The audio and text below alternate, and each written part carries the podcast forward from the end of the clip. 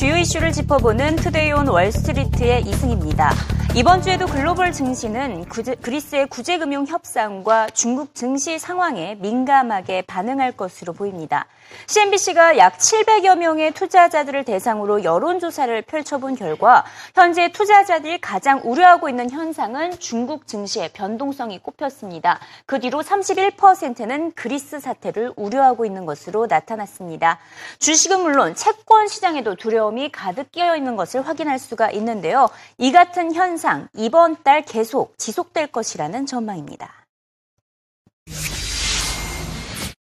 One thing I would ask people to think about go back to the last time we saw an equity market bubble, and you knew that you were running into trouble when, as the stock market rose, things became more volatile rather than less, because that's actually the opposite of what you would usually expect. This week, we saw a lot of volatility in equities, and I think what you're seeing is that investors are frankly nervous. And it could be Greece, it could be China, it could be the fact that the New York Stock Exchange you know, went down. It could be the fact that they couldn't get on the airplane when they were taking a flight from you know, on United. Whatever it is, there is anxiety in equity markets, and you can see it in the price action. And anxiety in fixed income markets, meaning the volatility there is unprecedented. Yeah, in terms of what's going on in the bonds and, and of course our treasury market, and in that in that way, that reflects more fear than really what's going on the volatility in in the stock market. But net net, we've had some meaningful deterioration in important sectors in the S and P over the last two three weeks, meaning we are down and individual names are dropping and gapping uh, of late, uh, and it's not the best action.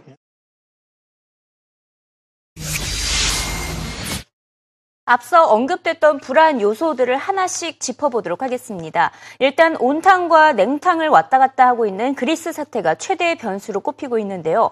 그리스 내부적으로는 분위기가 긍정적으로 전환이 됐습니다. 그리스 정부가 제출한 새로운 개혁안이 그리스 의회를 통과했기 때문인데요. 하지만 주말 들어서 채권당 관계자들이 그리스 개혁안에 더 강력한 책임을 요구하면서 유럽연합 정상회의가 시작을 앞두고 전격 취소되는 사태가 발생하기도 했습니다. 그리스에 대한 추가 구제 금융을 놓고 유로그룹 내부적으로 이견이 빚어지고 있는 현상인데요. 무려 700억 유로 이상의 자금을 들여서 그리스를 구제해 줄 필요가 있냐는 일부 유럽 국가들의 의견이 강해졌기 때문입니다. 그리스 현지에서는 드디어 그리스 정부가 정신을 차렸다고 반기고 있지만 채권단들의 마음을 사로잡는 데는 어려움을 겪고 있습니다. Greek government came to its senses, and now uh, I think we, are, we have a, a, very good chance in the forthcoming weekend. He has admitted Alexis Tsipras to making mistakes during the negotiation process. I assume you agree with him. Yes, Varoufakis was his great mistake. His, the former finance minister yes. was his greatest mistake. Why do you think that is? Because he ditched the, the negotiations. He did nothing about it. He just lectured no numbers, no figures, no program, no nothing.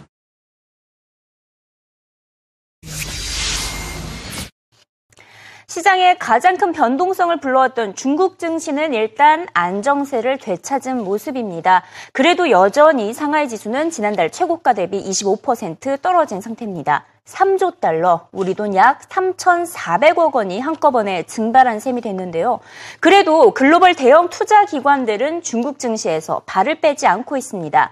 최근 하락장의 주요 원인으로 중국 정부의 개입이라는 원인과 개인 투자자들의 불안감 이 두 가지 원인으로 파악이 됐기 때문에 단기적인 현상이라는 분석인데요. 또 중국 경제가 예상외로 개선되고 있다는 것도 뒷받침하고 있습니다. 피델리티 펀드는 중국 증시 전혀 버블이 아니라고 진단했습니다. First off, I wouldn't call that a bubble. The market did go up a lot, but I would say it's come from oversold territory in last summer, summer 14. So yes, it's up a lot, you know, 150%. So anytime you have such a, a, a sharp rise in any stock indices, you you know you expect some short-term correction. So I wouldn't call that a bubble, and I wouldn't be too worried that you know bubble burst. The bubble bursting will cause damage to the underlying economy. I think these historical comparisons could be misleading sometimes. Each bull market, you know, has a different starting point, both in terms of valuation and what's going on around the world, right? So right now, even after the sell-off, you know, China's trading at 13 times PE. This is the Shanghai Composite. And the Hong Kong, the H share index, which, you know, HSCEI index, trading at eight times PE. I wouldn't call that a bubble.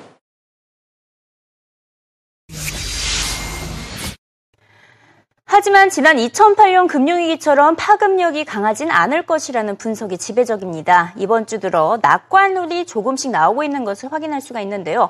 이를 증명하듯이 공포지수라고 불리는 변동성 지수도 크게 오르지 않고 있습니다. 지난해 말과 비슷한 수준을 유지하고 있고요. 특히 중국 시장의 경우는 개방된 지 얼마 되지가 않았죠. 해외 시장에 대한 파급력이 적을 수밖에 없다는 분석입니다. 중국 내부적으로도 크게 영향이 없다는 분석에 힘이 실리고 있습니다. 개인 투자자들이 중국 증시에 엄청나게 투자하고 있다는 소식이 이어지고 있지만 막상 수치로 따져보면 전체 인구의 7% 미만에 불과하기 때문입니다. Because we've seen very little wealth effect on the way up, so we're likely to see very little wealth effect on the way down. One of the reasons for this is actually hardly any Chinese people own stocks. Uh, there are only about 50 million investors, and they actually have very little money in those accounts. Less than 15,000 US dollars for two thirds of those accounts. So about 7% of the urban population is playing the stock market in China. Not very high, much lower than here. And two thirds of those accounts have less than $15,000 in them.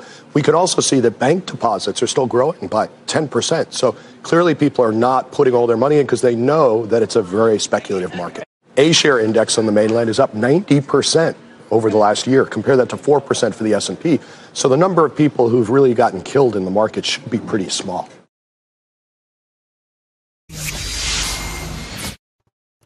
그리스와 중국 외에 또 다른 지뢰가 하나 남아 있습니다. 바로 미국판 그리스라고 불리는 푸에르토 리코의 디폴트 가능성이 또 다른 위기감으로 작용할 수 있어 보이는데요.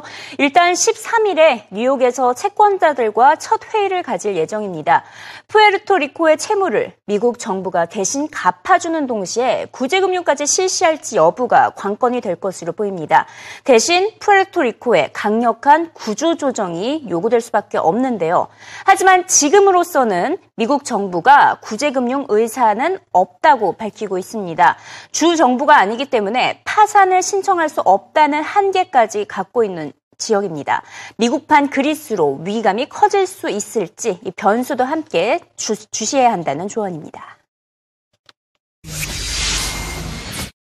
What I don't think is going to happen is that um, people are going to come out of the meeting, as I said, with, with a complete answer, or that there will be, you know, throwing up of, of hands. But obviously, you have two strong sides of an argument at this point. You have mm-hmm. the government saying that they can't pay their debt, and the government has taken some steps over the last couple of weeks, including um, passing a provision that they don't have to set aside money for debt service or um, redemption proceeds, which is a pretty big uh, step to take.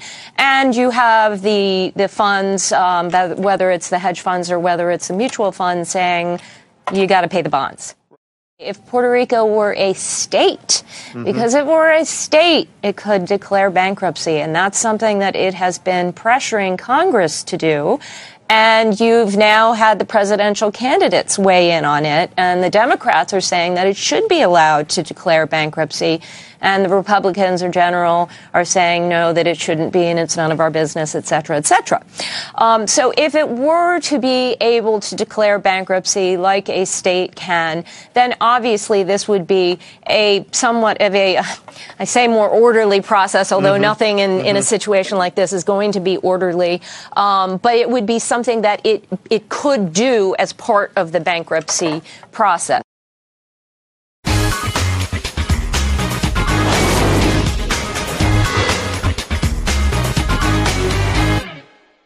CNBC 헤드라인 시간입니다. 부동산 가치가 높은 지역으로 유명한 싱가포르에서 디플레이션이 나타남에 따라 주택 가격이 떨어지고 있다는 소식이 전해지고 있습니다. 지난해 싱가포르 주택 가치 연간 평균 4% 하락을 했는데요. 지난 2007년 최고치에 비해서는 11%나 폭락을 한 상태입니다. 전문가들은 싱가포르의 부동산 가치가 소폭 더 떨어질 것으로 예상을 하고 있습니다. 하지만 여전히 전체 소득의 60%를 차지하며 집 집값 부담이 가장 큰 지역이기 때문에 오히려 bargain 현상이 나타날 때를 기회로 삼을 필요가 있다고 CNBC는 조언하고 있습니다. 내년이면 3D 프린팅으로 제작된 자동차가 출시될 예정입니다. Local Motors라는 회사에서 개발을 하고 있는데요. Local Motors는 내년 1분기에 3D 프린팅을 활용한 저속 배터리 전기차를 출시할 예정이라고 밝혔습니다. 어, 가격은 약 2천만 원으로 예상이 되고 있습니다. 3D 프린팅을 통해서 제조 비용과 부품 가격을 크게 줄일 수 있기 때문에 자동차 가격도 비교적 비싸지 않다고 CNBC는 전하고 있습니다. 또 3D 프린팅 기술로 고객 맞춤형 자동차라는 새로운 산업이 탄생할 것으로 보인다고 CNBC는 분석했습니다. 모건 스탠리 자산 운용사 수석 strategist였던 데이비드 다스트는 투자자들이 지금 현재 일본 증시에 계속 투자해야 한다고 조언했습니다. 미국의 S&P 500 지수가 올 들어 1% 오른 반면 일본의 니케이 지수 13%나 올랐습니다.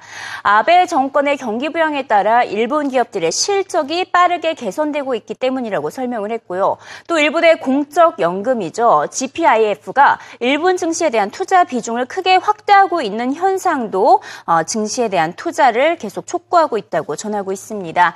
어, 비중이 기존의 12 10.4%였는데 25%로 확대를 했습니다. 2014년 회계 연도에 15조 엔대 최대의 성과를 기록한 것으로 나타나고 있습니다.